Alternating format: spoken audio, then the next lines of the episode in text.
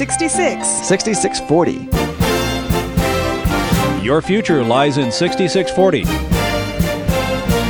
66 books by 40 authors, and yet we now discover it's an integrated message system from outside our time domain. Welcome to 6640, the ministry outreach of Koinonia House and Koinonia Institute. Today's Bible teacher is Dr. Chuck Missler, connecting the Bible to your life and the world around you. In today's study, Dr. Missler continues his teaching on the book of 1 Kings, chapters 15 and 16.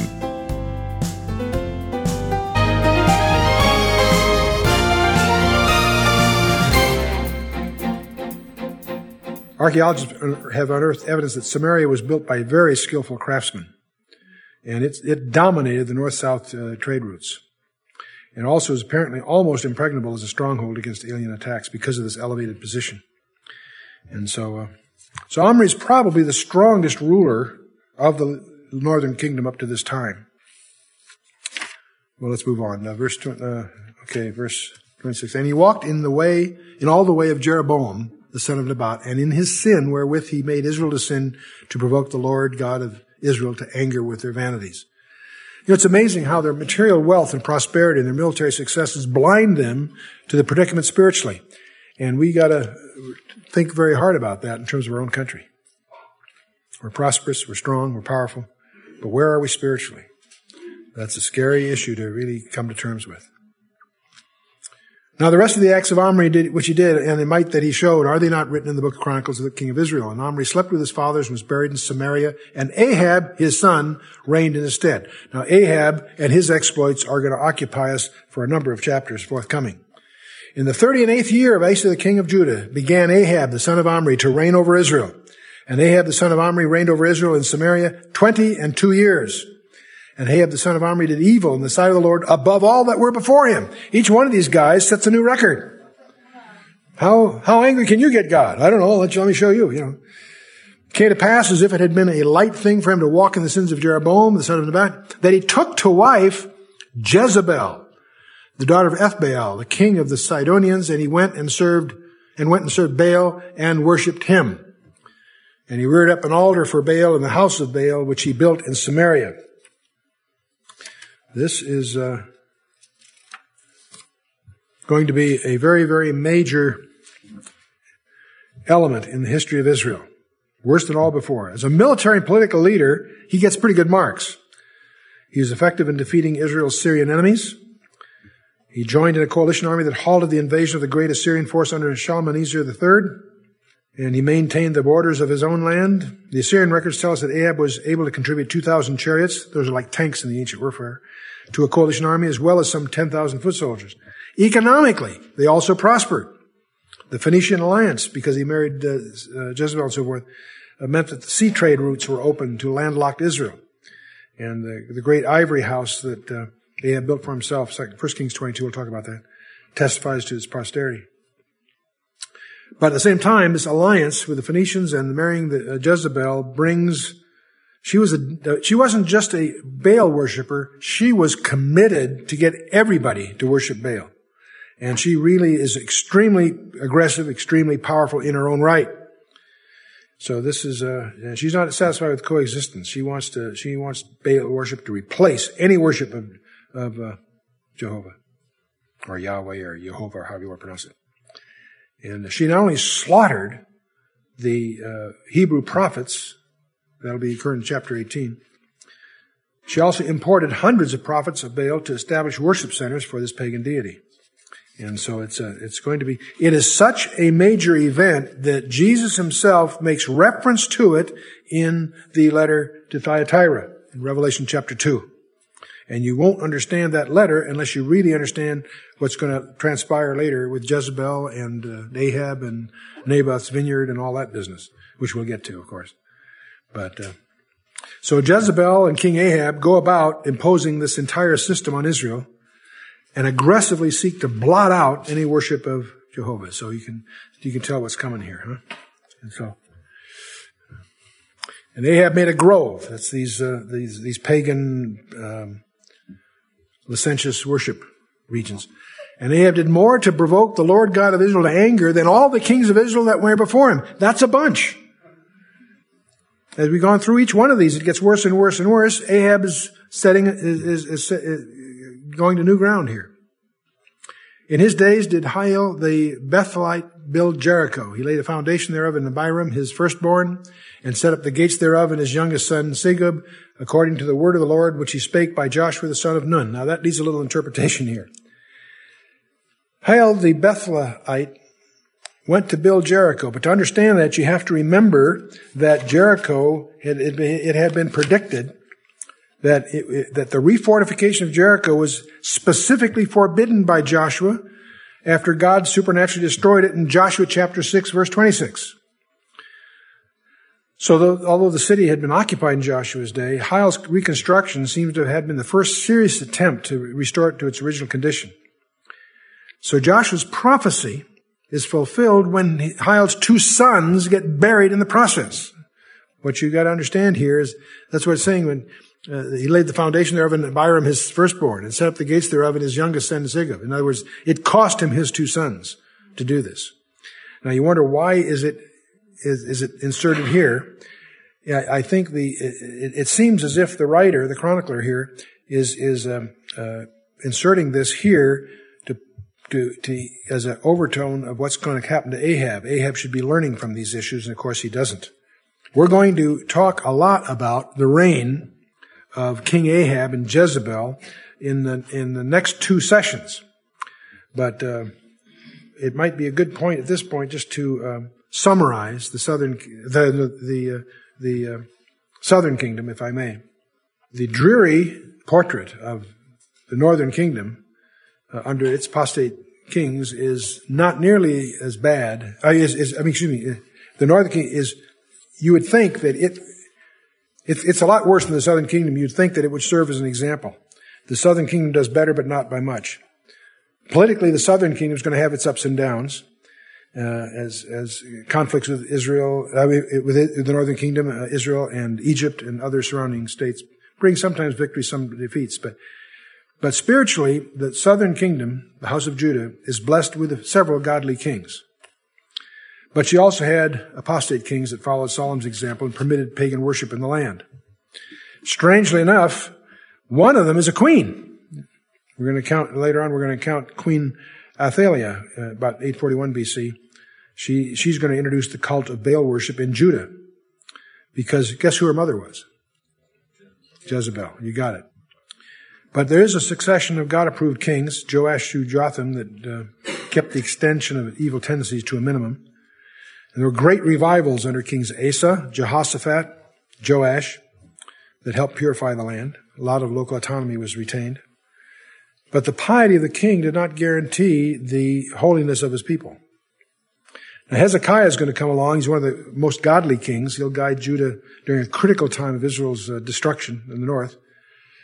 He will institute drastic reforms to correct the idolatry of his father Ahaz. No, not Ahab, Ahaz we're talking about here. And uh, thoroughly cleanse the land. And he will have the benefit of two great prophets, Isaiah and Micah, during his, his reign. But his son, Manasseh, who will rule for 55 years, is, is the worst of, of the, of, of the worst king of the line in Judah. And uh, he supported pagan worship. He, he went around and, and uh, tried to eliminate every copy of the Torah he could find, everything that had to do with Mosaic Judaism that he could find. And apparently, it's at that time that the Levites take the Ark of the Covenant out of the area for its own protection. He uh, he recognized the sacrifice of children to the Ammonite god Molech, and he killed anyone that protested. We also tradition tells us that he was the one that uh, sawed Isaiah in half with a wooden saw. But after him comes Josiah, and there's a great revival under Josiah. And he had the benefit of Habakkuk as a, as a prophet. And also uh, Jeremiah and Ezekiel are starting to show up at this stage. And he is a great religious and moral uh, uh, uh, revival.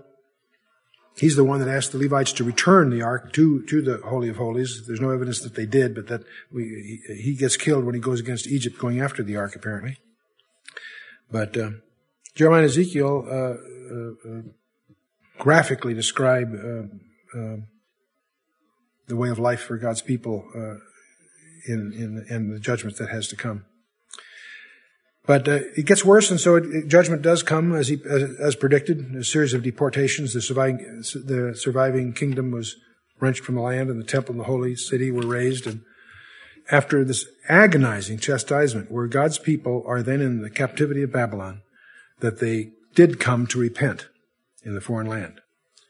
And they were purified of idolatry, and finally a remnant returns from Babylon to restart uh, the Jewish homeland and to await the Messiah. It's interesting that the Babylonian captivity seems to have pretty well purged the Jewish uh, leaning towards idolatry. It's a huge problem up until the Babylonian captivity. When they come back from Babylon, they got other problems, but idolatry uh, they they seem to have been cured. It's too bad that the southern kingdom wasn't paying more attention to what was going on in the northern kingdom and, and learning their lessons, because the northern kingdom is just a tragic chronicle. We, we've only gone through part of it. In the coming sessions, we'll be going through the other kings, and it gets it gets pretty messy. Um, we are uh, almost through the book of First Kings. It hasn't focused entirely on the northern kingdom, but one of the things, both kingdoms, after um, Rehoboam uh, took the kingdom from Sol- Solomon, passed away, we all know there's been a civil war and they uh, and uh, they split. The northern kingdom under Jeroboam, the southern kingdom under Rehoboam, and the uh, the northern kingdom went from bad to worse. It's an unbroken chain of losers, bad news guys. Now, if you write the report cards from a secular point of view, several of them were outstanding leaders, very prosperous, very successful militarily, very successful economically. And uh, that's masked, if you will, in the scripture because the scripture is focusing on its spiritual condition. And it goes from bad to worse. And because it goes so bad, it ultimately uh, becomes disastrous in all the other areas too. But the root problem there is idolatry. So we have this political separation on the one hand, but the theme that goes all the way through both kingdoms is this issue of idolatry. And uh, the northern kingdom goes from bad to worse, and as after finally in 722 BC gets obliterated from history by the Assyrians. You would think the southern kingdom, now they also had a string of bad kings. They did have a few, um, uh, four to six, depending on how you want to count a few, but th- they were considered good kings. Uh, they had a few exceptions, in other words. But in general, it went from bad to worse. And it also went into captivity to return because of God's promise to David. Now, so I want to just pause in our verse by verse uh, uh, journey through First Kings to stop and try to summarize what's going on. You, you, think I could leave this to the end, but by doing it sort of in the middle, you'll get a you'll get a chance to sort of see it unfold by understanding where we're going. We're going to take two topics here as sort of a a little uh, commentary. The first is the political separation that took place and some of the myths that have surrounded this strange era, and then the second thing, the, the cost of idolatry. There is a very popular myth, uh, uh, the, the, so-called lost ten tribes, and the concept behind this uh, is that uh, the uh, these um, that the northern tribes that go into captivity in Assyria ultimately meander off to Europe and wherever, and are presently all over the world. The lost ten tribes, where are they, kind of thing. And uh, this, it, there's also the basis for a, a, particular variation of all of that that's sometimes called British Israelism. I won't go into any of that except to point out these myths, very popular in literature, are not biblical. They, they derive from a misunderstanding of the text. And I thought it would be useful to take a look at this. Now, the first point is the people in the northern kingdom. The Nor- Jeroboam takes the northern kingdom, and in order to maintain his control, among other things, he invents his own religion, and they go into idolatry.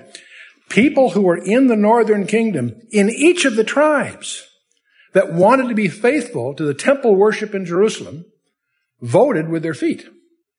They picked up and moved. Substantial numbers from the northern tribes identified themselves with the house of David. And 1 Kings 12 and 2 Chronicles 11, this is emphasized. The Levites explicitly migrated south. You'd expect that. They were priests. They're not going to stay where the, that priesthood is politically incorrect. They're going to go where they're, where they can practice what they've been called to do, down to the, to Jerusalem, the temple, and in other words, the southern kingdom. And that's expressly laid out in 2 Chronicles 11. If you don't put any other notes in there, put that chapter in and study it carefully. See, the only place where God uh, considered acceptable to worship was in the temple on Mount Moriah. That's in the, in the Torah, Deuteronomy 12, Deuteronomy 16 and emphasized by Isaiah and Isaiah 18. Now, by the way, many um, in the South repudiated temple worship, and they went um, to north, and, and those in the north went. In other words, don't confuse the geography that's labeled by tribes with the people of those tribes, because there's some commingling. The faithful move south, the idolaters move north, and we need to understand that. Even later on, under Asa, the, a large company um, migrated south from the north. And so you got members of all 12 tribes in the south. In fact, the important ones, the faithful ones to the Torah and the worship. Now, after the capital of the northern kingdom finally falls to the Assyrian, we find some other things.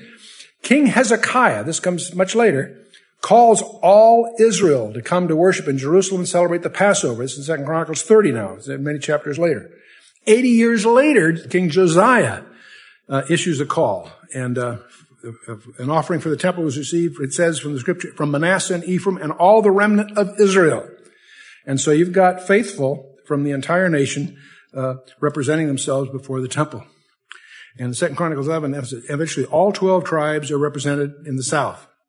In fact, God even addresses the 12 tribes in the south he says, uh, Speak unto Rehoboam, the son of Solomon, the king of Judah, and all Israel in Judah and Benjamin. Israel being the north, but that are resident in the south. So, now when the Assyrians do take over, they have a very, very notorious policy. When they took a captive group, they would take portions of them and transplant them to avoid rebellion. They'd also take captives from other areas and bring them there. And they did that. So they, the Israelite captives were mixed with Persians and others that they had conquered. And, uh, and uh, strangers from far off lands were resettled in Samaria, or not just the town, but Samaria is idiomatic for, it's like saying Washington D.C., idiomatic for America. Samaria for the northern kingdom, is the capital of the northern kingdom. Now the result of that was, com- that commingling was a, the offspring were considered half Jew. They were quasi-Jewish populations. They were known as what? Samaritans because of their capital basis. That's where it comes from. It's from Samaria being the capital of the northern kingdom. And that's, uh, you find allusions to that in John chapter 4, when the woman with the well and so forth, and of course 2 Kings 17. But by the way, when you speak of being deported, less than 5% were deported. According to uh, archaeological discoveries, about less than 30,000, 27,290 people and about 50 chariots are what they deported. So it's not a, not a big deal in that sense. Now, that's 722 BC. About a little over a century later, the Babylonians rise to power and conquer the Assyrians. So they inherit the captives of the Assyrians along with their own captives. And so the, when the northern captivity went into captivity, even then all 12 tribes are re- represented in the geography of the south. But 586, we have the, the Babylonians took the southern kingdom into captivity and included members of all 12 tribes, by the way. And it's very likely to assume they commingle those captives, but we don't know that. But it's interesting, Isaiah, prophesying to Judah, refers to them as the house of Jacob, which are called by the name Israel. So you see, from the scripture, from God's own voice, he's viewing them as integrated. Now, in the post-captivity terminology, this may surprise you. The word Jew and Israelite, a lot of people make, well, Jew means Judah and Israelite means Northern Kingdom, they argue. Well, that sounds colorful, but it's just not true. The terms are used interchangeably in the holy text.